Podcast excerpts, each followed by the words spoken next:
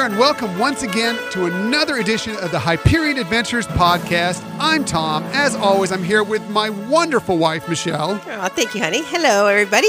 So good to have you with us. We're recording this on Sunday, October 28th, 2018. Such a great day. If we sound a little worn out today, well, we have a good reason for that, and we'll get to that later in the podcast. But uh, we're just excited to have you with us. Yes, I feel the same way, but I'm excited about doing the podcast and some great things that we're going to be discussing. I'm excited. Yay! It's Yay. a fun day. It's a fun day. Uh, we appreciate that you found us today. In the future, you can find us on 1057max.com under the Max Plus tab, as well as on the Max FM app. You can also subscribe to us on iTunes, Google Play Music, Spotify, and Stitcher. And we love hearing from all of you out there. You are all our Hyperion adventures. Please contact us on social media. At, on Twitter, we're at Hyperion Podcast, Facebook and Instagram at Hyperion Adventures Podcast. And of course, you can always email us, Hyperion Adventures Podcast at gmail.com. Yes, and we really do love to hear from you. So please keep sending us those things. We've really enjoyed the feedback that we've gotten so far and some very interesting uh, things that have been shared with us. Absolutely. You guys are all great. We love our whole Hyperion Adventurer team, our whole family out there. Uh, we love everything that you contribute to the show. So lots of stuff today. As we talked about, we were out late last night. That's because we were at Tim Burton's The Nightmare Before Christmas live at the Hollywood Bowl last night, which was spectacular. And we're going to talk about that in a minute. We also have some details about a new Marvel themed area that's coming to the Disneyland Resort. You may have heard about it. Uh, a possible reboot of a big Disney film franchise and the retirement of a Pixar legend. But our main topic of the week is I am so excited about. I've been excited about this topic since like week three of our podcast. I've been thinking about doing this. So this is going to be a lot of fun. Okay, but before we get into that, there's something I have to talk about. What's that? So last week when we were talking about the holidays at the Disney parks and I Uh-huh. was talking about at Walt Disney World, I heard back from one of our listeners in Michigan and I wish we could go back and edit it, but you know, I just I didn't do right by Those, it. those Michigan listeners, they're always a feisty group. You know They're that? very They are feisty. So, so I, I am embarrassed. So I, I, I want to kind of reboot something that I talked about. So here's what I meant to say. Okay. Okay. If you're looking to be immersed in a great firework, laser, and movie clip show, be sure to catch the Jingle Bell Jingle. Wait for it. Bam! At the Disney Hollywood, Hollywood Studios. That's right. Jingle Bell Jingle Bam is an amazing experience. And a big shout out and thanks to listener Rob for that. Yeah. I think I owned it there, right? Yeah, that was great. That was great. Now he, he did contact us and say, you know, if you're gonna sell the jingle ball, jingle bam, you gotta sell the bam. And I think you accomplished that right there. So good Oh, job by you. you. and thank you, Rob, and to all our listeners out there and those feisty Michiganers out there. I love it, love Michiganites, it. Michiganers. Yeah, I guess yes. Rob will tell us. Right. Uh, anyway, uh, that was great. I love that. Um, but let's get to our main topic. Like I said, I've been so excited about this since week three. I've been plotting this out for a long time. Uh, we're going to talk this week. It's going to be our guide to get you set for your Run Disney Race Day. As you may or may not know, this coming week, uh, coming up here, is the Wine and Dine Half Marathon weekend. So it's kind of the kickback off of the Run Disney season. Yes, it's kind of the tail end. It is the last race, as a matter of fact, of the 2018 season. But I always see it because there is such a long gap between spring and fall as the beginning of the next season of Run Disney. Uh, and so, and we love Run Disney, so Oh, I'm yeah. excited for it. I wish we were going to be out there. So uh, I've been thinking about this for a long time. We went back, and of course, you can go back several episodes ago. It was episode four or five, I believe, when we did our uh, Run Disney training tips. If you're building up to say be ready for the Walt Disney World, uh, you know, marathon weekend, or whether it be the Star Wars or the Princess, um, you can go back and get some tips here. But today, I'm going to give you some tips on a actual race day itself and how to be ready for that. And so, uh, let's kick it off. I've been excited about this for a long time. So here we go. Here's the start of our Run Disney Race Day preparations. One, two, three, four, five, six, seven, eight, nine. It's the Ten Run Disney Race Day Commandments. All right. Love it. Number one.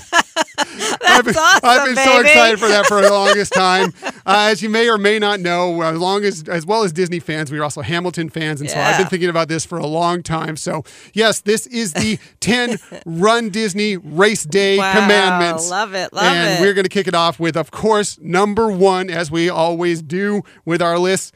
So let's get it started. Number one in our Run Disney Race Day commandments: Thou shalt not over imbibe. I'm talking about the night before. Do not overdo it before your race day. It's easy to do when you go to the parks. You can go out. It's you want to get out there. You're at Walt Disney World Resort back when they uh, had the Disneyland races. When they get those back, you want to get out there to the parks at Disney. But you know, mellow it out. Keep it a little easy on the days of your race or before your race because it's easy to rack up those miles walking through the park and you can wear out your legs before these races. Maybe keep it to a half day or keep it, uh, maybe just even go have a spa treatment or go and just sit by the pool. Keep your legs fresh.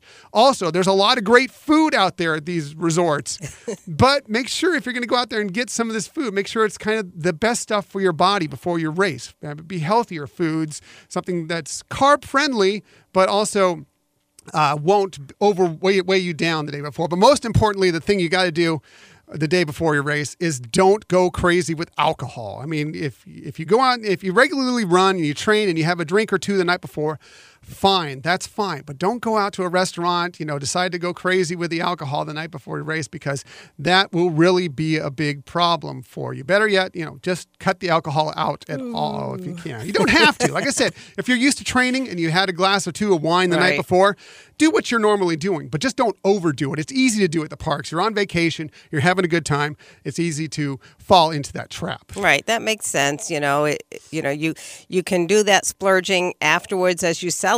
So Mm-hmm. uh, that's a really great point of you know taking it easy. You, you do want to move around a little bit so that, uh, especially if you're flying in, you know, you don't want to be that you've just been sitting so much. To have some time to go out and enjoy the parks and walk around, but that's a great point. Don't not to overdo it, and certainly to be uh, in check with what your intake is. Yeah, the problem is, I mean, you know, for normal, if you run races around your home or whatever, it's easy to, to, you know, not fall into that trap. But you're excited. You're at the parks. You want to get out there. You want to do this stuff. You want to eat the food. You want to go walk through the parks and ride the attractions. You want to have an extra cocktail or whatever. Just wait until after your race. Schedule a lot of your trip after your race and just sell it down to them. And believe me, your body will thank you for it on race day for sure. Right, and you know, you, your the time in your, that you would spend in the park is probably much more activity driven than what you would do, normally do at home. So, yeah, that makes sense to really, you know, have some either time limit set or activity limit set. Absolutely. Absolutely. Good point. Thank you very much. On to Thou shalt fuel properly. This is very key to you. I just talked about food, you want to be careful with what the food you eat, but you should prepare your body for your race day moving on to it. Okay, that means starting as the week progresses, going into your race day, you want to start ramping up the carbs a little bit. I know we're all kind of like, okay, we're watching our weight, we want to not overdo the carbs if we can help it, but it's important going into your race day, if you start kind of building up a few carbs, eat some good healthy carbs for you the week, you'll store that energy later for race day as you move along. Uh, on the night before your run, you want to definitely carb load. Now, that being said, stay away from like big, heavy, rich, creamy type pastas like a fettuccine alfredo or whatever. If you have like a, a tendency for heartburn, uh, you might want to stay against kind of a spicy tomato sauce. Best thing you can do the night before your race is eat something like a simple, light pasta with maybe tossed with some olive oil and some garlic, maybe some vegetables, a little grilled chicken, shrimp, whatever you like. Um, that's kind of the best thing that you can do. Uh, fueling doesn't end before your race. It you know it also goes throughout the race. When you get up in the morning, uh, have a little something. It's a long, especially if you're doing these long races where you're really going to expend a lot of energy, whether it be just a banana or an English muffin with some peanut butter or something. And then on the course, fuel yourself on the course as well. Have something that you've is simple for you to eat when you're out there racing uh, that you can eat on the road. They will give you a couple things, but it may not necessarily be something that you like or may not be as effective for you. So kind of test that out beforehand and have something ready to go. And after your race, go out and celebrate. Uh, you, uh, you know, go out have a great meal. There are lots of great restaurants on the park. Go out there, enjoy it. You had a great day, a great race, and now you can go celebrate with a wonderful meal at one of these great restaurants. And ba- just make sure that there's protein involved with that because you're going to want to uh, kind of rebuild your body after putting it through such an effort. Yeah, those are all great points. And you're right. You know, the night before when you're having a you know a, a menu that includes carbs and like you're saying, avoiding rich um, creamy things or just thinking of try to avoid a lot of fried food. Like you said grilled or baked things really are good. And not only is it better for you but it also again easier on the stomach um, you know for race day. And that is a really good point about having something during the course. And i know that that was something when i first ran i didn't really think about and i wasn't very well prepared and so I don't want any of you to have that same experience. Test things before race day of what you like, different products. They also have things in the expo that are that you can purchase um, when you're going out there to pick up your bibs and things like that. So there's a lot of great things that you can try out and see what do you want to carry with you on on the race because like you said they give things out and it may not be something to your liking and then you're finding yourself kind of running out of energy along the way Right. If you uh, have tried it out before, you don't want to maybe be on the race course and it's trying the first time you've had a gel Right. in the middle of the race because you know th- those work for some people. Others are a little slimy. They're a little weird going down your throat in the middle of a race. You don't want to you know have a problem on the course. Have something prepared and ready to go when you're out there, and you can work that out through your training as you go along. So, uh, really, believe me, your body will thank you for. Uh, fueling before, after, and then definitely after when you can go out and have that big meal celebrating the, Right. yeah, this great accomplishment that you just uh, did out there. So, exactly so there we go. That's number two. On to number three. I'm going to get you laughing every time I, do it, aren't you? I'm so glad you didn't share with me I, ahead know, of I, time. I surprised her with this. I told her I was excited about it, but it's totally a surprise. Uh, number three, thou shalt hydrate, uh, which is one of the biggest things always for me. Um, look, you're, you're, you're going to be out running. It's a long time, no matter what the race is. If you're just pushing uh, a, a 5K for the first time, a 10K, half marathon, marathon or one of the challenges look you need to hydrate you need to hydrate in the parks anyway but especially for these races uh, you know it, it- you really need your body ready especially in florida because boy the, the fluids will come out of your body quickly in some of these humid days in florida for sure. Absolutely, yeah, that's a great point. And and sometimes, like if you are going in the park the day before, you might not realize, just like when you're vacationing, that you're you may not be getting enough water intake. So you know, using those uh, water bottle refill stations frequently is a good tip. Yeah, absolutely. There's no question about that. Uh, start it the, the week before. Start ramping up how much water you drink more than normal as you're building up so your body can get used to having that water in there. Uh, the day before your race, you really, especially if you know it's going to be hot and humid, uh, it's going to be Florida. Right. Uh, you know, ramp it up that day. You want to be drinking water so much the day before. My rule of thumb on the day before a race, when I know it's going to be really bad, but mostly any race, uh, is that if you, okay, I'm, I'm sorry for this. You know, it's a little crude, I guess, but uh, if you haven't peed in the last 30 minutes and you don't feel like you have to pee, you need to be drinking water. that is the fact. Uh, You need to be really hydrating a ton the day before your race. I think you'd agree Yeah, absolutely. You know, and like you're saying, on the day of, in the morning as you're getting ready, and during the race, you know, take it, take every opportunity to have some fluid intake, some water intake. Absolutely. And that definitely on the race course, they have all those water stations out there. Take advantage of them. You know, you don't overdo it. Like there's one thing I have to say on the race course is yes, you want to hydrate, but take them in small bites. There's, that, there's a reason why they give you in little cups. Right. It's because if you drink, if you down a bunch of water in the middle of your run, you can start to cramp up. Your, your body can start to feel, take a little bit at a time. And if it's really, really warm, you want to make sure and kind of balance it out between the regular water and some of the sports drinks with, to replenish some of your electrolytes as you're going through the course. And then definitely after your race, once you're done with it, keep hydrating throughout the day to rebuild those fluids you lost from earlier in the day. Plus, Yeah. you may be celebrating and eating some great food. and That's right. Having some alcohol, so you want to replenish for that too. So. Very true. So, like I said, one of my big things, and I will always go with it hydrate, hydrate, hydrate. That is number three. Onward! I knew I'm going to laugh. I know. laugh every I can't I help love it. it. I love it. Thou shalt heed thy weather reports. It's Florida. Weather can be crazy in Florida, you know? I mean, I'll just give you an example of what the weather can be and how different it can possibly be. In 2018, during the Walt Disney World Marathon, temperatures at the start of the race were in the low 40s. The year before, they were in the 30s. Wow. Okay. This is Florida. You don't expect that. Right. Okay. But you got to know that this is a possibility. Maybe if it's in the 30s, you don't want to be planning to run your race in your Princess Leia uh, gold bikini, you know? Contrary to that, we were in the Star Wars Dark Side uh, half marathon last year. It was like 99% humidity and in the low to mid 70s. It Right. felt like it was in the 80s. Yes. Maybe not the best time to be running in a full Chewbacca costume, you know? And yet they did. And yet, some people did. It's impressive that they were I able to make that. that, But yep. some people, my Chewbacca costume was much simpler. Shorts, brown short, brown shirt, brown shorts, and a little bandolier I made out of It was uh, awesome. out of uh, duct tape. But um, anyway, pay attention to the weather reports going. First, pay attention to what the weather has been at that time of year uh, coming in. Then you can kind of plan out what clothes you're going to bring. Plan out how you're going to deck out your costume, and then you know look at it as you get closer, so you can have an idea of what you might want to actually have put on and out at the course.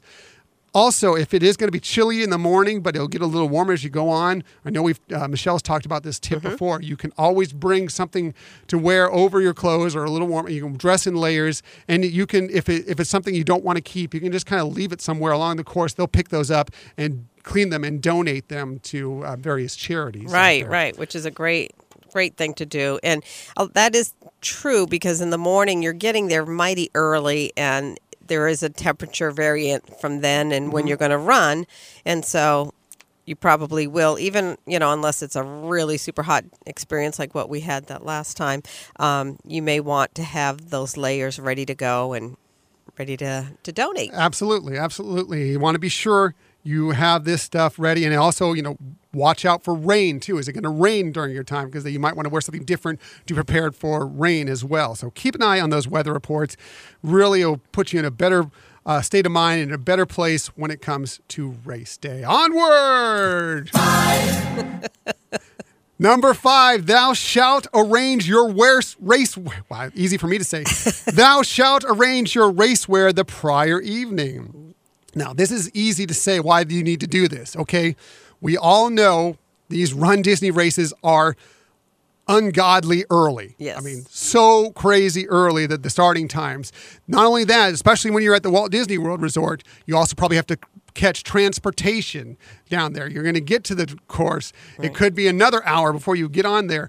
Uh, you need to get up and get up early. And the last thing you want to do when you're trying to get out and get to the transportation and get to the starting line is to be trying to find that sock. Where was that sock I need for this?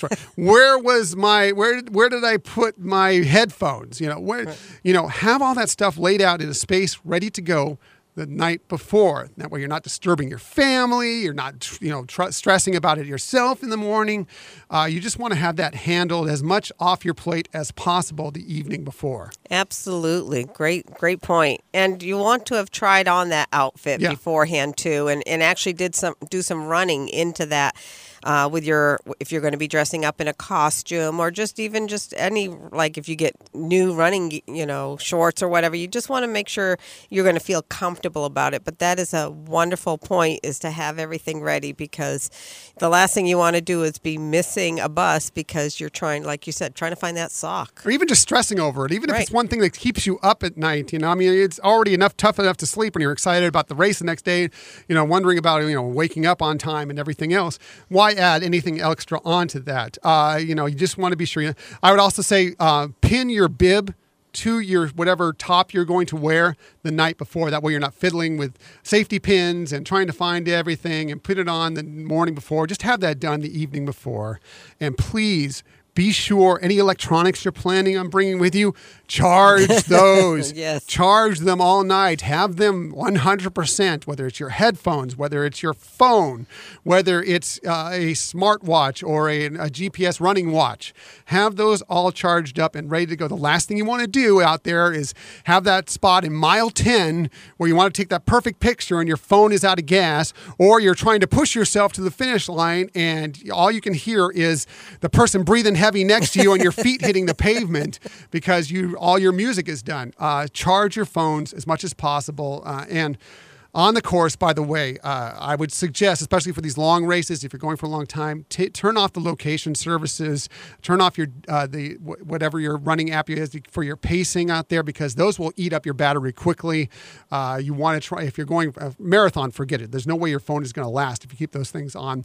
Half marathon, it's kind of borderline depending on what your time is running and how your battery life is, but uh, you may want to back it down a little bit so your phone will be, you know, you'll have enough energy in it to be able to do those things that you want to do at the finish of the race. Absolutely. And you will want to take photos out there because there are a lot of great things going on. So you do want to have that charge so that you don't miss that fabulous once in a lifetime opportunity picture. And if you are also uh, going and you uh, are one of these longer races where you think your battery might run out, probably good to take a, a spare battery or a, a, a portable battery charger with you, and you know leave it at the gear check at the end.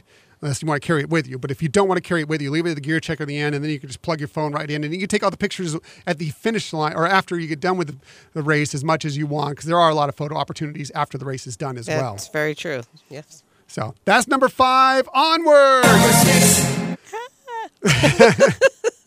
number six. Thou shalt warm up thy body.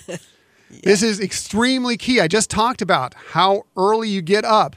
Uh, how long it takes. You're riding a bus sometimes for 40 minutes, possibly, to get from your resort to the actual uh, starting line. Even when you get to the starting line into your corral, it could be anywhere from another hour to an hour and a half, depending on what corral you're in before you actually start. You need to make sure your body is moving as much as possible, ready to go once the starting line, once you hit the starting line. So go through a stretching routine, kind of develop that as you're training, you know, ready to go. Or maybe do some light jogging before you even hit your corral, just to kind of warm you up. And then when you're in your corral, constantly be moving your body a little bit, stretching a little bit here and there, kind of moving through it, trying to keep your body warm as you go along. These races take a while to get started unless you're lucky enough to be in like corral A or corral B. Uh, so you want to kind of make sure that that's going then because the last thing you want to do is hit the starting line cold and then you can probably have a problem with injuring yourself, uh, you know, and that would be an issue uh, if you, I mean, if you hurt something in the first mile and you still have 12 to go, uh, that's the last thing It's you want to run into. So, you know, please, please, please warm up as much as possible. That's right. Even if you're running, you know, one of the shorter races, the 5Ks, you'd still want to go through your stretching routine. You know, you like you said, you don't want an injury, especially if you're trying to do uh, a challenge where you're doing multiple Mm-hmm. races. You know, that is so key and so important. Yeah, it's, it's stretching out before you go have having your body warm, ready to go. Doesn't matter what race. It doesn't matter if you're running a mile. Doesn't run matter if you're running 26 miles. You want to have your body ready to go for race time. So that's number six. Onward again.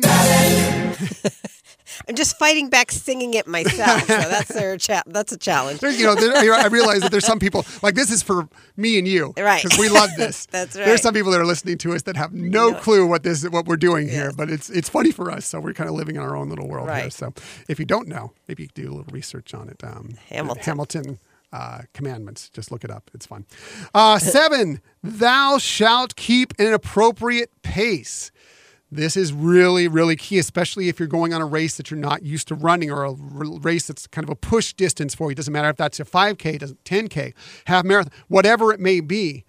You know, I just talked about how long it is till you get sometimes to the starting line. Okay, you're raring to go, you're ready to go, your excitement, there's anticipation, there's some nervousness out there. So sometimes that, you know, the fireworks go off and your group gets running and you may be excited. And so you get out there and start moving at a brisk pace. Uh, if you're going for a really long, you want to try and back it down a little bit because a long race, if you rab it out to begin with, you may not have the energy that you really want later on. Uh, you really want to kind of start it slowly, gradually. If- I, I say, you know, when you when you're planning out your race day ahead of time, you kind of set that goal and set it generous of like, uh, you know, I'm I'm shooting for a 12 minute per mile whatever you know that's kind of a medium range. Um, and maybe if you're saying 12 minute per mile maybe you back it down to even 12 and a half. And then as you go along through the race course if you're feeling good it's farther into the race you know the, you're not suffering from pain you're you're not feeling the fatigue then you can kind of start speeding up a little bit and seeing where you are and, and kind of gradually. But the worst thing you want to do is use that energy up early in the race and then have to run the whole rest of the way and just be suffering more than you actually, well, you're always suffering out there, but suffering even more because you've used up so much energy in the first couple miles. Right. And you know, account for weather in that too. So like like you're saying, using the example of trying to do a 12 minute mile, um, if it's like a very humid, very hot day, you really need to back that up and just accept it. And again, you're not going for your best time during this race. So make that adjustment so you can have the endurance and still be enjoying the the views and what you're doing there. Absolutely. Like we talked about the weather reports earlier, the weather is an important thing when you're trying to set your goal pace. If it's going to be warmer than you're normally running in, uh, you need to back that down as well. Again, you can always make up time later on when you're feeling good as the race progresses. Uh, you can always back, but the main thing you want to do is not run out of energy. Uh, if you're, I'm just going to say, you know, I, I'm going to use the half marathon because that's a real stretch distance, but it could be anything. If you're not used to running a 5K regularly, uh, you don't want to expel all your energy in mile one and then be dying on mile three. And the same with a half marathon. You don't want to expel all your energy in the first three miles and be dying for the last six. Uh, it's just the, the the best way to go about it. Also, and, and this is on the other side. If you're kind of taking your time throughout the course, you're taking pictures everywhere, uh, you're walking a lot, which there's no problem walking. Walk as much as you want. Walking is fine. Um, but you know, you also want to keep your track of your pace. If you're taking pictures, stopping, getting in line, posing with characters, you got to keep track of that 16 minute per mile pace because the last thing you also want to be doing is have them pushing you saying you need to move along quicker because that'll ruin your fun or worse yet they could take you off the course because you're going too slowly. So kind of keep an eye on that as well. Yes have fun. Take pictures. There's no reason why you if you don't feel like running an 11 minute per mile pace you need to do that. But at the same time just keep track and make sure you're not going over the required pace. Right. And when I was new to running, before I really did some research into it, you know, I was under the impression is, you know, go hard at the beginning because that's when you have all your energy. And, you know, you shared with me, no, that's not the way to go. Have more of an even pace and allowing for energy and like you said the you know at the end you can push yourself if you you know you're still feeling good and everything and factoring in again like you're saying when you're watching your time is especially for a longer race you may feel you need to do a bathroom break Yeah. you know which there are plenty of areas um, use the one the bathrooms in the park if you don't want to use a porta stealing my tip now Oh, all right. And so, anyways, if you want, you want to factor in that you may want to do a, a restroom break. Yes, yeah, I mean, they- you will need to do it. If that's, well, if you're on the longer races, uh, you may not have to do it on a 5K, maybe, maybe not. You should factor it in just in case, but may, possibly not. But the longer races, for sure, you're going to need to hit up the restroom at least once, if not a couple times. Even despite all the sweat you're going, you're putting out of your body, you will probably have to hit up the restroom Right. uh, at least once or twice. So yes. Exactly. Good point, Michelle. Please factor that in. Next, we have Number eight, thou shalt pay attention to thy surroundings. This is one of my most important things and one of my biggest bugaboos when you're out on the race course. Uh, when you're out there, look, you're going to be out there with thousands of participants. I mean, that, like probably more than you'll ever see for any, even if you run other races, more than you'll see for any other race. There are so many people on these courses with that, and they're all running different speeds, walking, running, whatever. They're going different speeds. You need to keep your head sort of on a swivel when you're out there. Make sure you're not blocking anybody, cutting anybody off. Uh, you know, if you're going around somebody, you're not injuring yourself, anybody else, or yourself by you know, moving too quickly. Uh, just kind of keep your eyes open out there uh, when you're going through. If you're going to pass somebody, make sure you take a peek behind you to make sure there, there's always somebody faster than you out there. Okay, I don't unless you're an Olympic runner. There's going to be mm-hmm. somebody out there on the course that is going to be faster than you. So there could be somebody coming up behind you that's thinking they're going to pass you when you're passing somebody else. So you know, Right. keep an eye, take a peek behind you. Now, I just talked about it's okay to walk out there. There's no problem walking. You, you know, you're going to walk a few times probably on these longer races. If you're going to slow down and walk, that's fine. Just hold up your hand and let the person behind you know that you're slowing down, and then move to the side. That's kind of a, you know signaling. It's like you're in a car. You're signaling that I'm slowing down. I'm turning off um, to whatever. That way, uh, people know that they don't run up the back of you. Or Right. essentially. Also, my biggest bugaboo out there on the course is if you're going to, it's great to run out there with a group of friends or family or whatever. It's one of the most fun things to do on a run Disney race. Right. However, if you're in a group of four, five, six, eight people, whatever, just please, you know, run no more than two wide at any one time. These, these courses, as we talked about, have a lot of people on them, and sometimes there are some fairly narrow spots. So if you're going four wide, that limits a lot of people's space to be able to get around you if they're going quicker than you. You can always talk to your friends either behind you as you're going or you know you can switch places and Right. talk to them and catch up on the conversation somewhere during the race but just you know mind yourself out there and, and it keeps you safe and it keeps the other runners around you safe as well That's absolutely true. And in preparation for today's uh, podcast, I did post out there uh, for one of our Run Disney groups some tips, and this this one from Lisa Harper actually fits into what you're talking about now, being mindful and watchful. Is what she said is watch out for the reflectors on the streets mm, mm-hmm. because, as she has put it, she's seen people trip over them, and again, you know, you don't want to have to experience a, a slip and fall or you know get scraped up. yeah i've seen So- some people take some pretty nasty falls in Right. these races uh, so keep your mind on, on what you're doing i know it especially as you're you know getting fatigued during these races it's easy to let your mind drift Right. not be paying attention but uh, try and keep your head into the game Yes. So that's number eight. Onward we go to number nine. Very good. Number nine, thou shalt smile for photos. Look, uh, the funny thing out there is if anybody's seen people, and you probably you may have seen some of our pictures out there, or some of your friends' pictures out there, or maybe your own pictures out there on the race course, and you see these people, they're running these ridiculous length races, yet all their pictures are their arms up in the air and a giant smile or whatever. And it's like, what are you doing? How do you do this? You, do you know how much this is supposed to hurt? Uh, you know, are, uh, wait, don't you people sweat? Are, are you some kind of superhero or something? No, no, no. The key is that as you go through these races, you kind of have an idea of where these photographers are. Okay. So as you progress through the races, yes, you're suffering, you're sweating, you're grunting, you're, but then you see the photographer and suddenly big smile, arm up in the air, you Right. know, I'm celebrating. I'm, I'm having the best time of my life. Believe me, you'll, you'll thank your, yourself in the long run for just having that time to take a little of your energy and just give a smile, lift your arm up because the pictures you're going to get from that, from those photographers are great. Yes, and practice before the race day so you know what you're going to look like, you know, so that you can have that, you know, perfect pose for the cameras. And there there are a lot of them. So if you happen to pass one by that you either didn't get the pose you wanted to or that you you didn't catch them quick enough, then you can uh, certainly look forward to another one down the track.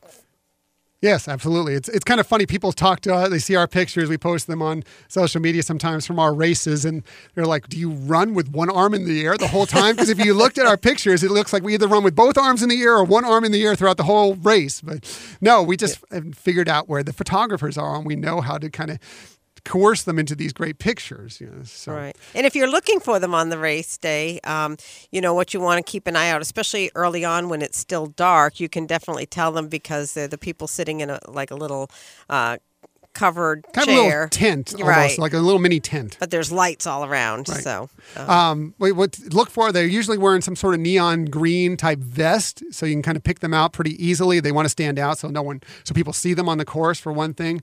Uh, also, if, if you're wondering where they're going to be, well, just figure out where some of the most picturesque or some of the biggest attractions are in the parks and around the parks, because they want to capture. They look that. Uh, if you're an annual pass holder, you get these pictures for free. But a lot of times they're selling these pictures, so they want to find these. They want to get you in a great picture that you'll want to purchase in one way, shape, or form. So they'll picture you in front of some of the great attractions, the great backdrops, or whatever. So uh, think about like if you're in front of Spaceship Earth, if you're running through Cinderella Castle, and places like that where they know there you're something you might want to capture you running in.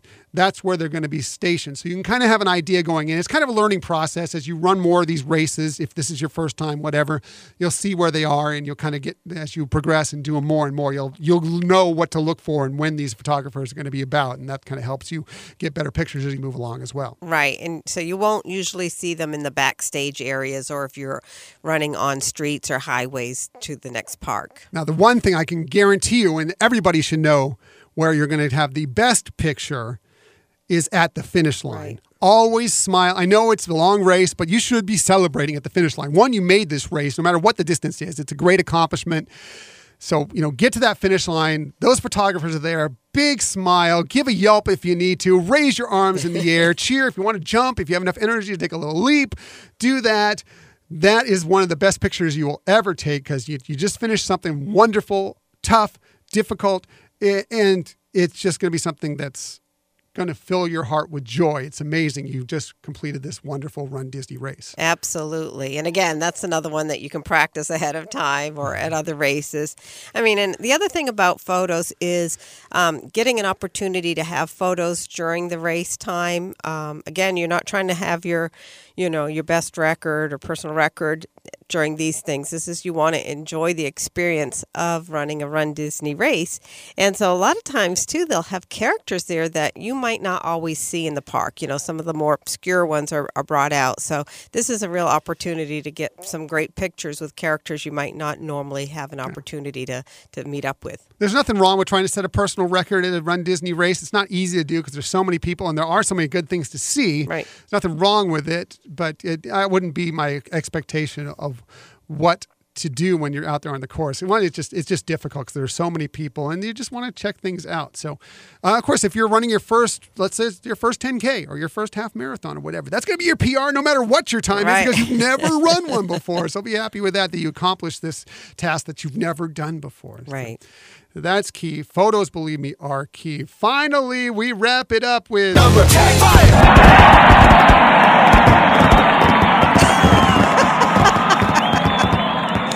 That's awesome. Number 10, thou shalt have fun. And we were trying to just talking about this a second ago. Look, uh, these are a lot of rules on how to get ready for race day, but bottom line is it's you're running through the Disney parks. Uh, you're doing something that very few people actually get to do. Even though there are thousands out there, just think of how many people there are in the world. Getting to run a special time through these Disney parks, through these great scenes. Uh, you're out there, you're getting exercise, but have fun as well. It's really the key thing. Take it all in. Um, just enjoy it. That's that's all I have to say. Oh yeah, absolutely. Because you know there are a lot of great other organizations that run races that have different levels of fun, but there isn't anything that compares to a Run Disney race, and so it's really something to cherish and enjoy, and just again, just get into it. You're there at a wonderful place, and there's so many fun people around, and that that is something that you can really uh, bank on having some fun Yep.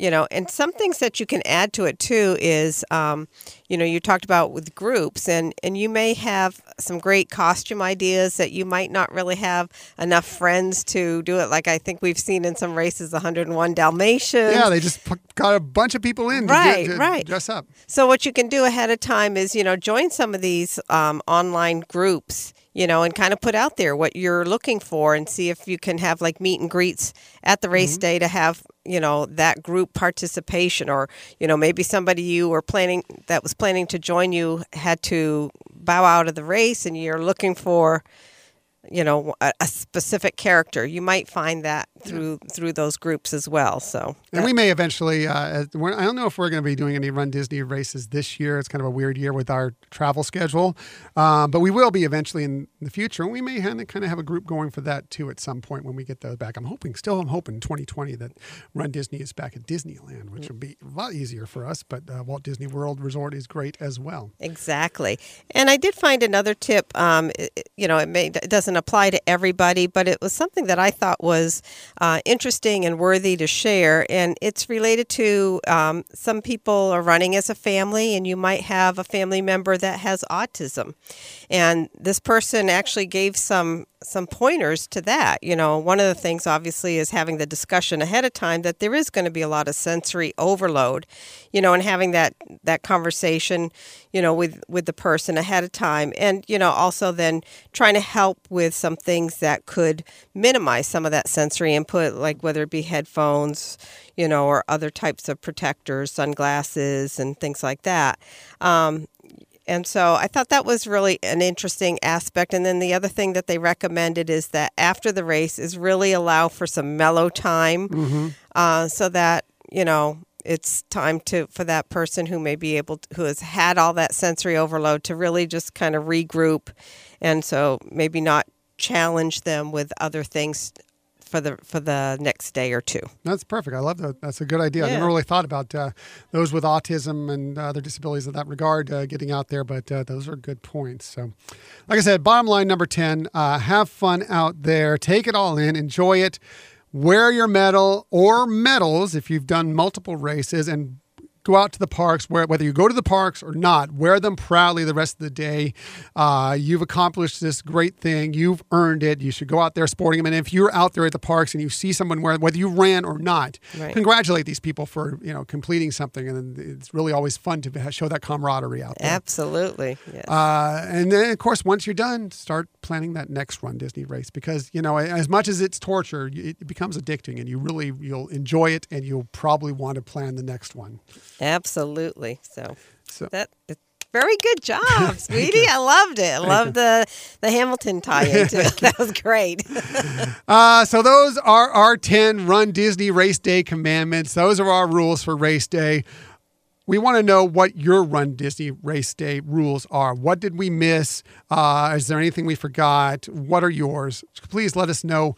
Uh, contact us on social media, email us, whatever. We, if you want to share them with us, we will talk about them on a future episode. right, right. We'd really love to hear from you. Absolutely. So that was our Run Disney segment. Now to the reason why we're kind of worn out today is because last night we went up way deep into LA, actually into Hollywood, to go see Tim Burton's The Nightmare Before Christmas live at the Hollywood Bowl. It was a great time. We had a wonderful time last It night. It was amazing. Uh, it was so fun. They were celebrating, of course, the 25 year anniversary of the Halloween slash Christmas cult hit. Uh, it's, it's there for three nights. We saw the Saturday show, but there was also a Friday show, and there's one tonight uh, as well. We're, of course, recording this on Sunday. Uh, ours show was sold out. I don't know if Friday or Sunday sold out or not, but ours was completely sold out. Uh, it was just really, really cool. If you're listening to this early on Sunday, they still had some seats, but yeah. You better rush uh, Right, to get right. out there if you're going to do it. But uh, it was just really cool. It started off, uh, conductor was uh, John Mauceri, uh, who is the Holiday Bowl Orchestra conductor. Uh, he came out, led the, we had the whole Holiday Bowl, uh, Hollywood Bowl uh, orchestra out there. Did I say Holiday Bowl earlier? San Diego. I, I think I've done that too. San Diego. Sometimes I say Holiday Bowl because we have the Holiday Bowl game here, the Hollywood Bowl, uh, and uh, he had the whole orchestra out there, and they kicked it off. Almost the opening act, which was really cool. I was not expected by us. Was they started the night with uh, 1929 Silly Symphonies, the Skeleton Dance, Right. played with the music from the orchestra. It was, really fun. It was awesome. Yeah, really fun. You know, you Yeah. go back, total classic Disney, just so good. So. Right. And when you're talking about the conductor, like sometimes you can go to to you know whether you're going to some symphonies or whatever, and, and everybody's very talented as a conductor. um, But this guy had so much personality, Oh, yeah. and he really interacted with the crowd, and he was great. Yeah, we'll talk about more about that here in a little bit. He was, but he was he was really fantastic. All the main cast was there. Danny Elfman, of course, uh, composed it, wrote the music for Nightmare Before Christmas. Uh, he also is the singing voice of Jack Skellington. He performed all the songs. Catherine O'Hara, who plays Sally throughout the movie, not just the singing voice, but plays Sally, and Ken Page, who plays Oogie Boogie, uh, was fantastic. Um, others from the original cast that were there, there may have been more than these, but these are ones I know for sure were part of the original cast. Was uh, Greg Proops, who you may know from uh, Whose Line Is It Anyway? He was the Harlequin Demon in the actual, and you also may know him for you Star Wars fans as kind of the uh, the announcer for the uh, the pod race in uh, Episode One, Phantom Menace. And also, he, if you've just been watching Star Wars Resistance, he Which also if you haven't, you should. Yes, you should. It's, it's really fun. It's a really fun show. Uh, he is also the voice of the race there, so he's kind of been kind of the Star Wars race announcer. Right. But he was great. Not only did he go out there and perform uh, in many parts, um, but he was also uh, he held, a they, they had a costume contest beforehand, and he was kind of the MC of the costume contest. Right. And which he cool. was great with all the contestants that yeah, a lot of kids. He was great yes. with the kids, adults, everybody. Yes. know. Um, and then a surprise that we didn't know going in, and I didn't even actually know he played this role until uh, we got into this, was Paul Reubens, who's you, who may you may know as Pee Wee Herman, of course. That's his most famous role, although he's had many other roles. Uh, he plays Lock of uh, Shock, Lock, and Barrel. Um, uh, you know, Catherine O'Hara plays Shock, and Danny Elfman plays Barrel. They all three came out and sang "Kidnap the Santa Claus" Right. together, which was really It was fun. cool. Yeah, and that's how they wrapped up. We had an intermission. That was the wrap up of the first half of the show. Was with all three of them getting out there and having an enjoyable time singing that song. Right, right, and that was like you said, um, not an oh, I, at least from my perspective, not a really well-known fact that they played those roles. So it was fun watching them out there, and you know, again, just being there and seeing them live and the and the orchestra behind them, it was amazing. It really was cool. And they also had these projections on the uh, outside of Right. the holiday bowl itself that really brought it to life. Because a lot of times uh, they'd have whoever was singing, because the the the, the, uh, the actors or the singers would come out there and they would sing their songs during the which was so great. And so the the main screen would focus on this person out there, but. Uh, you know, even though the movie was on the side screens, you know, you're focusing on this person singing, but they would project these things onto the holiday Holly. I almost did it again. The Hollywood Bowl, uh, and it would it would kind of uh, interact with what was going on in the movie as well, so you could kind of see both parts as you're Right. focusing on the singer. Right, and the lighting that Yeah. also went along with that. You know, that was it was vivid. It was great. Really, really great lighting. The the whole effects team uh, did a fantastic job. All the actors and singers. They nailed their songs. Yeah. Uh, I was telling you about it earlier. It's like, you know, this has been 25 years, you know, and so, you know, maybe some of them will be, you know, you, know, you can see how they might slip a little bit, you know, in 25 years. But no, they were all nailed them. I thought they were like almost dead on to right. what you would see in the movie. Right. You know, because again, they were showing the movie as well. And so their lips were synchronized with the movie perfectly. And it was just really, I, I know I keep saying amazing, phenomenal, but it was so cool. It was watch that. spectacular. Really, I, I, was I- exciting. He's done this before, and there- I'm sure he'll bring it back again. I mean, this was special because it's the 25th anniversary, but I'm sure in a year or two they'll come back and they'll do it again. And uh, if you do, they should take advantage of it. Um, the movie was fantastic as it always is. We love The Nightmare Before Christmas. Uh, like I said, the the actors. I mean, uh, Danny Elfman. When he would get out there and sing as Jack Skellington, uh, he was acting out the part on stage. He was getting into it. It was, you know, he was just, you know, he wasn't just out there just singing the song. I mean, he, he, he took on Jack Skellington. Right, right. He totally performing it. So yeah, that was great. And Ken Page is Oogie Boogie, doing Oogie Boogie's song was so good.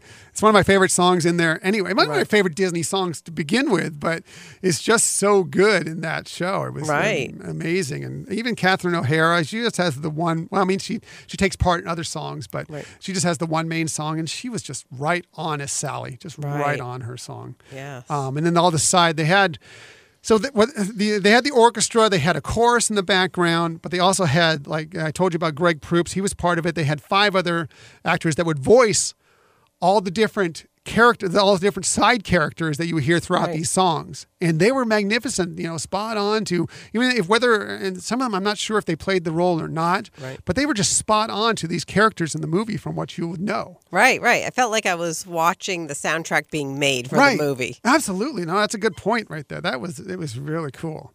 So uh, the movie was great. They wrap it up. I didn't. I thought mm, that was probably going to be it. Okay, the show. Maybe they'll come out to do the curtain call, whatever. No, they also did two encores Right. afterwards, which was which wrapped up the night so perfectly. they started off. Danny Elfman went out and did his own version of Oogie Boogie song. He, he did give uh, Ken Page nod saying like, Right. Ken Page is Oogie Boogie, but I kind he wanted to do his tribute to Cab Calloway, and so he did this very energetic uh, version of like Cab Calloway doing uh, the Oogie Boogie song. Right, right. And the- very animated. He was so good with it, and the funniest part with it is the conductor who we were just talking about, John Cherry. Uh, he put on the Santa hat and he played Sandy Claus's Right. part through it. And he's the conductor. He's out there and he's singing all these these parts, and he did a really good job he too. Did. He did. It was great. So that was the first encore, and that was a blast. We're like, okay, that's it, right? No, we came out with a second encore, and the second encore really lit up the house. I mean, it was mm. crazy good. Danny got out there, Danny Elfman, of course, reunited with Steve Bartek. You may know him as the guitarist for Oingo Boingo. So they had a mini Oingo Boingo reunion. Along with that, a couple of the band members, including the bass player from No Doubt, Tony Kanal, Right. who came out and they went, what would you expect? They did a little Oingo Boingo mini reunion and they did Dead Man's Party. And Yeah. it rocked the house. Oh man, it was crazy. It was such a great way to kind of wrap up the night, you know, so energetic. Again, more projections out there. Uh, I'd never seen Oingo Boingo in person, even though I liked a lot of their music, but this kind of felt like, oh, it's kind of cool to see uh, a little piece of Oingo out there. Right. Um, it, it was just a lot of fun. Oh yeah, absolutely. And like you said, I mean, there was so much energy in the crowd, and it, people were dancing and really getting into it. It was it was really so so cool to watch. Yeah, and I, I could see it taking shape too. Yeah. Beforehand, I, I was like, they're pulling out drums. That's right. You you had nailed it. There's somebody with a guitar. Oh my gosh. I think I know what they're going to do here. Yeah, and you sure enough, Dead Man's it. Party. It was just so cool. Right. And they even wrapped it up. There was even another step, even though that was the last song they did. Danny, you know, did his, you know, did his uh, bows and thanked everybody, and then he's like, "Oh, by the way, I got somebody else over here." He dragged Tim Burton out on stage. Tim Burton was there. I don't know if he was there for all three nights, but he was there for this one backstage. They brought him out, and Tim did said some things, including a little nasty word, you know. But still, it was funny. It was total Tim. It was it was it was total Tim Burton out there. You know, is what do you expect from him. And they even took a selfie together in front of the crowd. You may I, don't, I haven't looked on social media to see if it was out there, but I'm sure um, probably on Danny Elfman's social media or whatever. Right. uh, Probably the picture of uh, them doing a selfie in front of the crowd, but just capped off the night. It was already a great night, but then all that stuff at the end just made it even more magnificent. Right, and that that episode there seemed very impromptu. I, mean, I know they brought Catherine O'Hara out there as well, Yeah. um, and you could tell she was a little surprised to be coming out. She had already changed out of Right. her other outfit, although I thought her second one was brilliant too for for the for the show. But so it did seem very impromptu. So that seemed fun that we were, you know, enjoying in the midst of something happening that really wasn't planned as part of the show. If it was, then they they were great actors about the whole thing. Absolutely.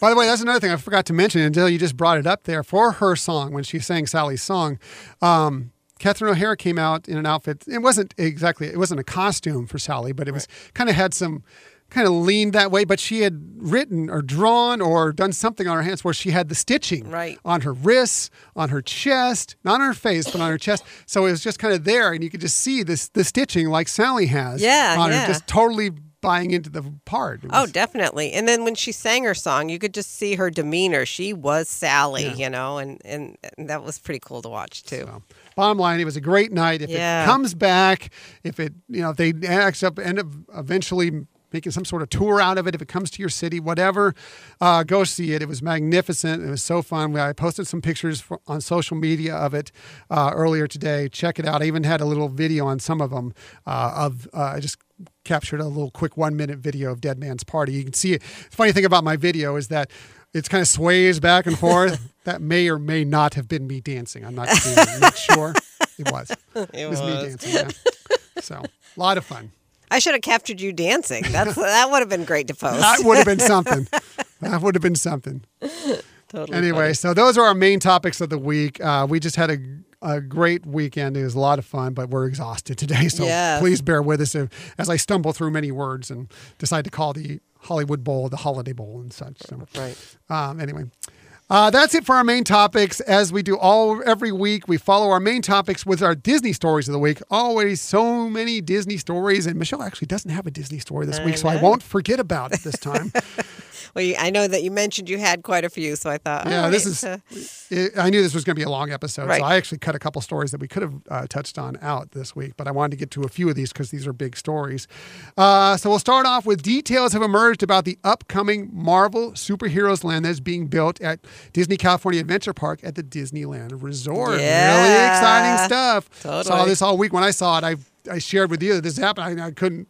I was just so excited. I had to, I you know, get a hold of you and let you know that Right, this stuff was going on. It was really cool.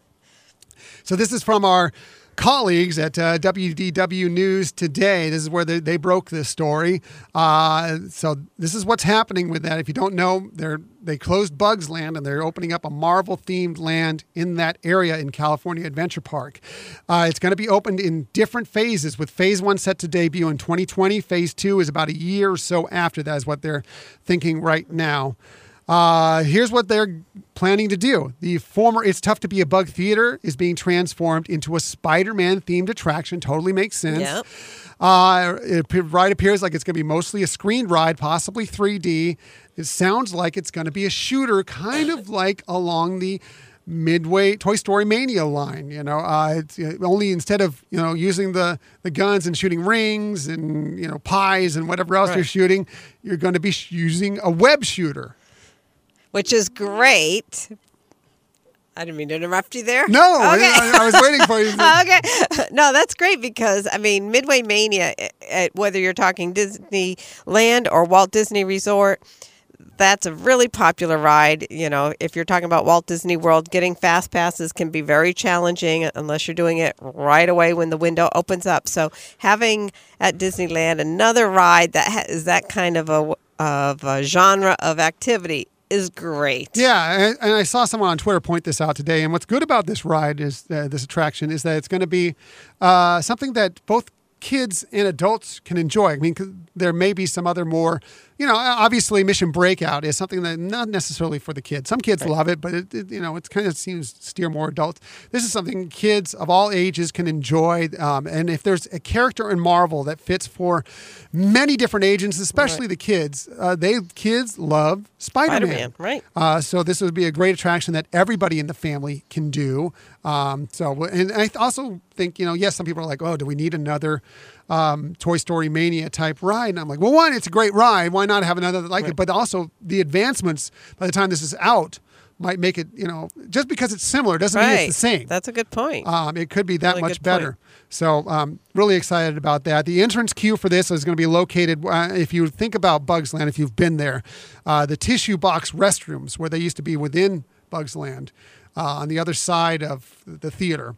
So the, the queue is going to be, they're going to redo those um, those restrooms there. They're still going to be there, but they're going to redo them, and the queue entrance is going to be through there. That way it's coming in through the land, not like um, kind of bugs. Uh, the Tough to Be a Bug was kind of on the side and almost outside.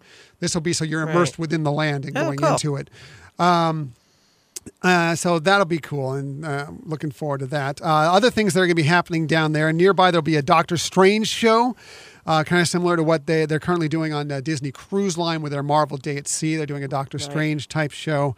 Uh, there also the other news is that there will be a counter service restaurant and microbrewery, and who would they theme a restaurant and microbrewery after? Well, Ant Man, of course. Right, Uh, Beer Me. Beer Yeah. me.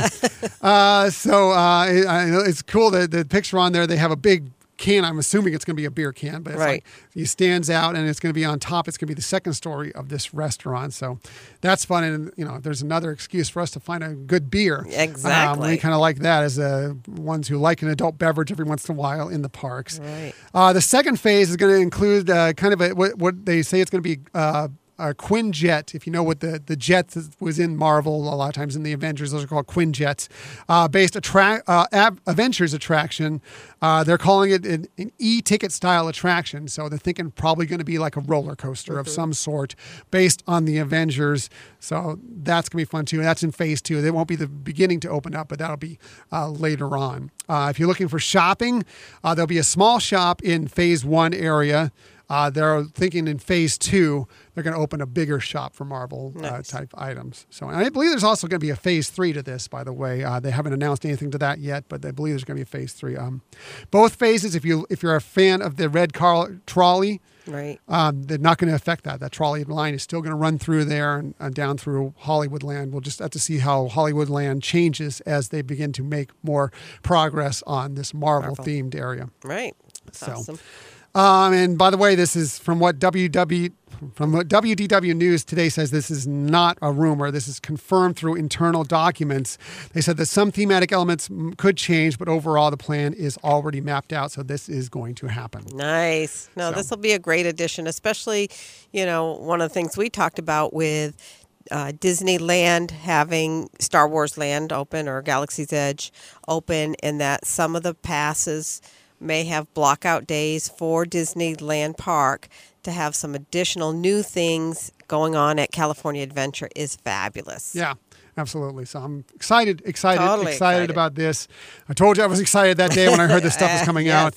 out. Um, I like it all. I, I'm looking forward to seeing the next steps as they progress that land. Obviously, it's still a little ways away, but it is exciting for Right. sure. Onward we go on to Disney films. Disney appears to be ready to reboot the Pirates of the Caribbean franchise. Yeah. This again from our colleagues over at WDW News today. By the way, um, I don't think we've mentioned this yet. We had our first story published by WDW Yeah. News today this week. Yay. Uh, so we, if you're looking, for, we, it was a story about uh, Dapper Days, Mm-hmm. uh, which we kind of talked a little bit about last week. Um, so if you're, we are finally out there and we're published, Right. and we should have a couple more stories coming hopefully sometime soon. But uh, just wanted to let you know that uh, we are now out there and we are now officially part of uh, WDW News today. Onward, back to the story. Sorry, I, I got on a tangent there. Uh, Good point, though. Good point. It looks like Disney's about to reboot the Pirates of the Caribbean with some new blood. Uh, that new blood being in the forms of writer uh, Rhett Reese and Paul Wernick. Reese and Wernick have been had some success as of late, uh, being the lead writers for the Deadpool series and the Zombieland series. nice. So, uh, Jerry Bruckheimer, who did all the uh, rest of the Pirates of the Caribbean uh, movies, will stay on as the producer. However, according to the Daily Mail, Johnny Depp He's out as the infamous Captain Jack Sparrow. right. Yeah. Oh, well. But like you said, it's time for new blood and have some new experiences and new personalities. So it's all good. Right. So here's from uh, the Daily Mail TV, as a matter of fact. Original Pirates scriptwriter Stuart Beatty uh, confirmed the news on a red carpet interview with Daily Mail TV. Uh, he nodded when it was suggested that Depp was out. He said, quote, I think he's had a great run. Obviously, he's made the character his own, and it's become a character he's most famous for now. And kids all over the world love him as that character. So I think it's been great for him. It's been great for us. So I'm just very, very happy about it, end quote. So uh, it's going to be interesting to see because um, Pirates of the Caribbean has been so tied to Jack Sparrow, to Right. Captain Jack. Uh, but I have to say, he almost became a caricature. Well, it's not almost. He came became a caricature of himself. If you Right. look at him in the first movie as Captain Jack Sparrow versus the fifth movie as Captain Jack Right. Sparrow, it's it was more the rather than being this wily guy who, yes, was kind of quirky and you know uh, had these idiosyncrasies, it was more about kind of the quirkiness and the idiosyncrasies and going for the laugh more than actually showing what a great pirate he was. Exactly. And whether that was him playing the part or whether that was the screenwriting, uh, it kind of just seemed like they needed to make a change and do something a little Right. different. So Right. So we'll see. Like I said, it's hard to imagine Pirates of the Caribbean without Captain Jack, but I'm excited to see where it goes. Right, absolutely. And you know, they have had different characters come in through the different movies and you know, they could, you know, either go in a different direction focusing on one of them or, you know, have something totally new. So I think it's going to be good to have that variety coming up now. Yeah, I agree. I'm looking forward to seeing what they come up with. Hopefully, uh, it will be a solid uh, development through this. We'll see. Yep. We'll see. Uh, finally, my last story for this week is uh, sadly, it's the retirement of a Disney Pixar legend. President and co founder of Pixar Animation Studios, Ed Catmull, will be stepping down at the end of the year. Uh, this is from the Hollywood Reporter. He is retiring, just to show that we use other sources besides WDW News Today. Hollywood Reporter. Uh, he is retiring after a groundbreaking five decade career. Uh, he Catmull, who acts as president of both Walt Disney and Pixar Animation Studios, will step down from his current role at the end of the year. Uh, according to Disney, a Disney announcement on Tuesday, and then stay on as an advisor through July of 2019 before final, formally retiring. Uh, of course, Ed Catmull uh, uh, co-founded Pixar along with Steve Jobs and John Lasseter, and in doing so, revolutionized the animation industry. Uh, and uh, in a statement, uh, he's 73. Uh, Catmull said, "quote Never in my wildest imagination could I have conceived of the path or the extraordinary people I have worked with over all those years, all these years, the twists and turns, the ups and downs, along with." exhilarating passion, talent, and dedication that have led to something extraordinary, something that has an enduring impact on the world. Uh, Disney chairman and CEO Bob Iger on Catmull said, uh, "Ed Cat quote Ed Catmull's." Impact on the entertainment industry is immeasurable. A pioneer of the intersection of creativity and technology, Ed expanded the possibilities for storytellers along with the expectations of audiences. We're profoundly grateful for his innumerable contributions, ranging f- from his pivotal, groundbreaking work at Lucasfilm and Pixar to the exceptional leadership he brought to Pixar and the Walt and Walt Disney Animation over the last 12 years. And we wish him the best in his well-deserved retirement. Absolutely. Uh, you know, it's I I understand it's been a long, great, illustrious career. Right. You know, it's just it's sad to see um, him moving on. Right. But uh, if there's anybody who deserves to, you know, take that time and you know get some get get away from the game. uh, Right. It's it's definitely him. He's brought so much, uh, you know, along with the people who co-founded uh, Pixar with him. Uh, they they. they they absolutely revolutionized uh, animation. yes, Uh, yes. you, you see it uh, you know all these animation out there now. They started it off, and now almost all the animation you see is based on what they did. Absolutely. They really developed it as well. And, you know, um, kind of echoing Bob Iger is that, you know, for us too, that we hope the best for a very enjoyable retirement for him. Absolutely. And, you know, uh, having a, other types of fun in his life. Right, right.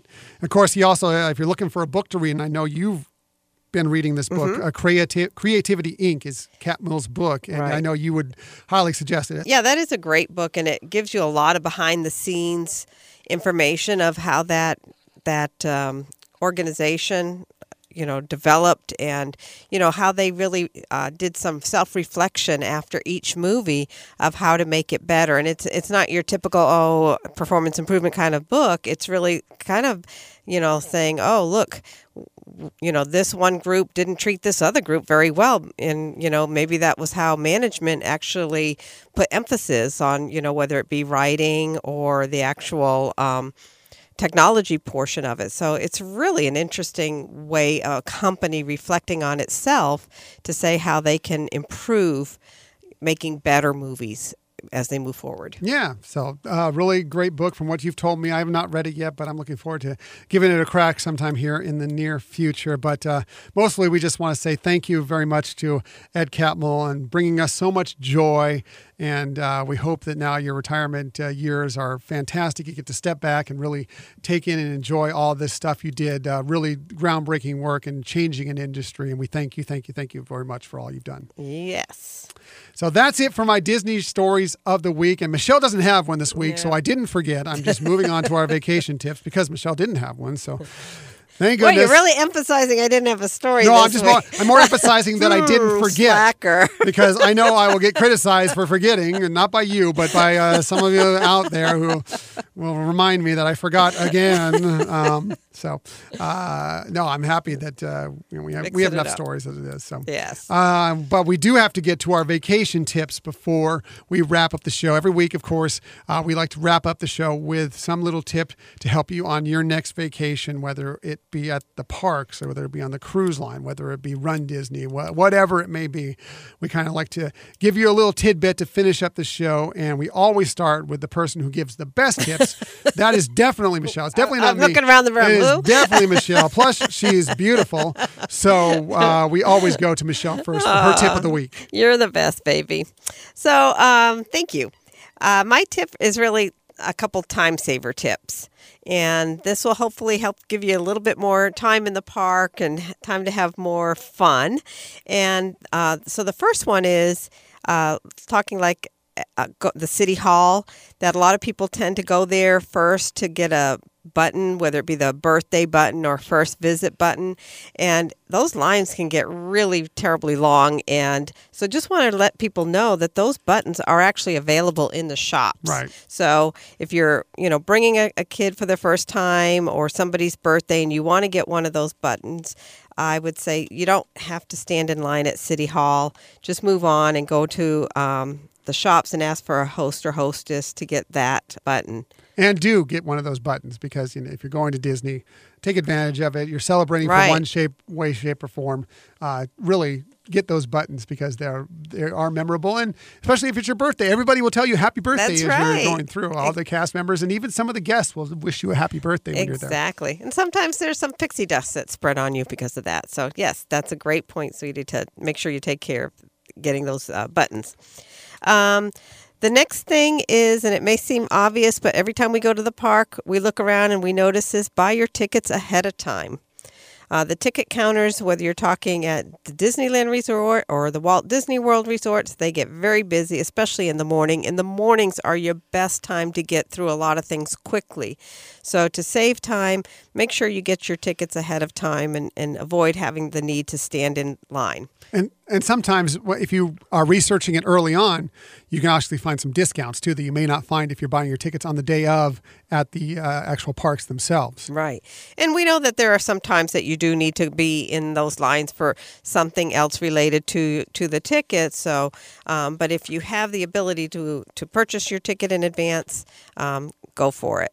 Um, and then the last time saver tip is access the mom's panel, and that that can really save you time. It can save you time before your trip if you're trying to get information. You know, you may have a real specific question that you have the need to get some information on. They are the people to go to to get that help, and they can save you tons of time of research time. So access the mom's panel. And I want to give a special shout out to um, the new moms panelists. Yay! Yay! Congratulations to all our new uh, Disney Moms Parks Right. panelists. The 2019 Moms panelists have been chosen this week. And so a lot of uh, great people have been added to that. And we really want to shout out and congratulate you and celebrate with you. Yeah, uh, new great group coming in. Uh, for those that are exiting from the 2018 and even years prior to that, uh, we appreciate all the work you've done. You've done such a fantastic job. And for those of you that didn't quite make it this year, your year is coming. Right. Uh, you are all fantastic as well, and we know that uh, you're going to be on that panel someday. Exactly, and we know how hard it is to get that no. We've all we've both experienced that in the past, so we can It'd be heartbreaking. Yes, yes. So we we get it, and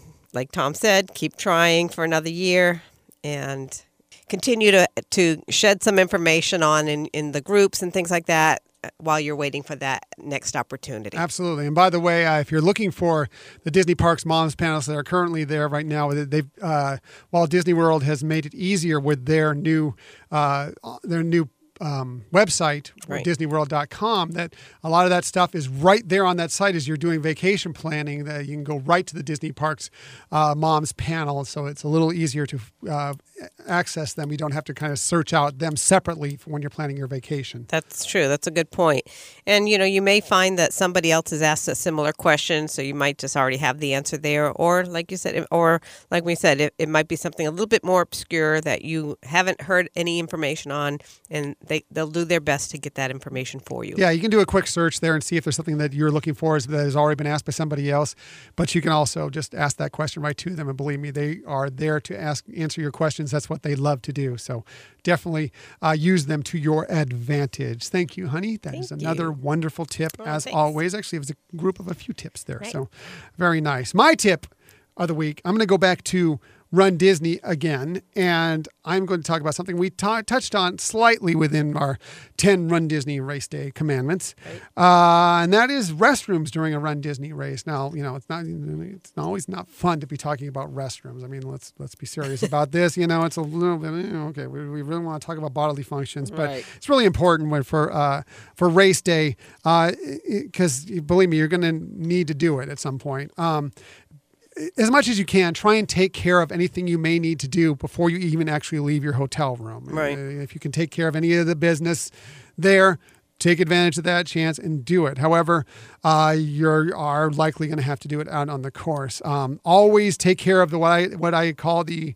I'm not me, but it's well known, the PRP, which is the pre-race. Well, I think you can know what the other P Yeah. is Um, uh, take care of that before you get out there onto the course as much as possible. Uh, you know, and, you're going to be waiting in the corrals probably for a while, so try and take advantage of that early on before you get out there. Now, once you get on the course, you may have been waiting for an hour, an hour and a half. You're hydrating, hopefully. You may have to go, and there will be porta potties out there on the course. But if you can hold out a little bit longer, it's it's advantageous for you to do so because you know I mean it's a porta potty. No one wants to go into a porta potty. No one wants to go into a porta potty. So uh, the best thing you can do is ahead of time take a look at. They always will publish the the digital guide, or you can find it online, whatever, of the course map, and you can kind of figure out from the course map where some of these restrooms within the parks are Right. and you kind of get to know the mileage of it so you can kind of decide as you're on the course uh, can i make it to animal kingdom can i make it to epcot can i make it to this part of epcot can i make it to the studios or whatever kind of have an idea because if you do believe me you'd rather go into a restroom in the park than one of these porta potties Right, right, absolutely. And another thing is you're going to want to make sure with your costume how easy it is to use to go to the true. restroom. you don't want to have to take off 1800 different things just Right. to uh, you know you go in there and uh, take care of your business so uh, it's just really important to plan these things out ahead of time it just will save you a lot in the long run yes. uh, pun intended there um, but so i mean it seems simple and it could actually that actually could have been my 11th run disney race day commandment but i just Right. decided to keep it to a perfect 10 That was uh, a there, great so- tip, though, because it is important, and it's not something that a lot of people talk about. You know, when you're looking online at different things, that they, you know, really emphasize that. So that's a very good point. There we go. So it's something maybe you don't think about, but it is really important out there. So that's it for this week. Uh, next week, we're actually going to a screening of the new Disney Studios film, The Nutcracker in the Four Realms. So we'll be that. seeing that on Tuesday. Uh, that will be the 30th of October. We'll be seeing that. And we will put out some things uh, social media wise. No spoilers, I promise. Uh, social media wise, uh, in case you're planning on going into the weekend. But we'll also be giving you our spoiler free thoughts on the movie next Sunday on our next podcast as well. Right, right. I'm very much looking forward to that. Yeah, I'm excited. It looks like a it's a stunning Yeah, uh, visual movie from what we've seen from the trailers and stuff. So really excited to see that. So like I said, um, follow if you want to get a an early look at what we think of it. Uh, follow us on social media on Twitter at Hyperion Podcast, Facebook and Instagram at Hyperion Adventures Podcast. And if you want to talk to us, if you have uh, anything that you want to discuss with us about what we talked about today, if you have your own Run Disney Race Day commandment that you'd like to share, if uh, your thoughts on any of the stories we went through, uh, please email us at Hyperion Adventures Podcast at gmail.com. And like told you just a little bit ago, we finally got our first story published Right. this week by WDW News Today. You can look for our stories and all the great stories that they have at WDWNT.com. They also have an app if you want to check out their app. And I know I have it, and notifications just pop up on my phone when there's another story. That's how I first found out about the Marvel uh, Land story Right. was uh, through the notification. I got really, that's actually how I found out that our story got published Right, right. was through the app. So, uh, and thank you again for finding us today. We really appreciate you joining us. If you want to find us in the future, of course, we're on 1057max.com under the Max Plus tab, and we're also on the Max FM app. You can subscribe to us, and our newest episodes will come right to your phone uh, or your uh, device, however you listen to us on iTunes, Google Play Music, and Google Play Podcast, or uh, Google Podcasts, excuse me, Spotify, and Stitcher. Um, and if you get a chance, please just give us a little rating. It's quick, it's easy. You just need to click the stars, whatever you feel is appropriate. Five, whatever you feel is appropriate. Or if you have a little more time, want to give us a review, it would help us so much.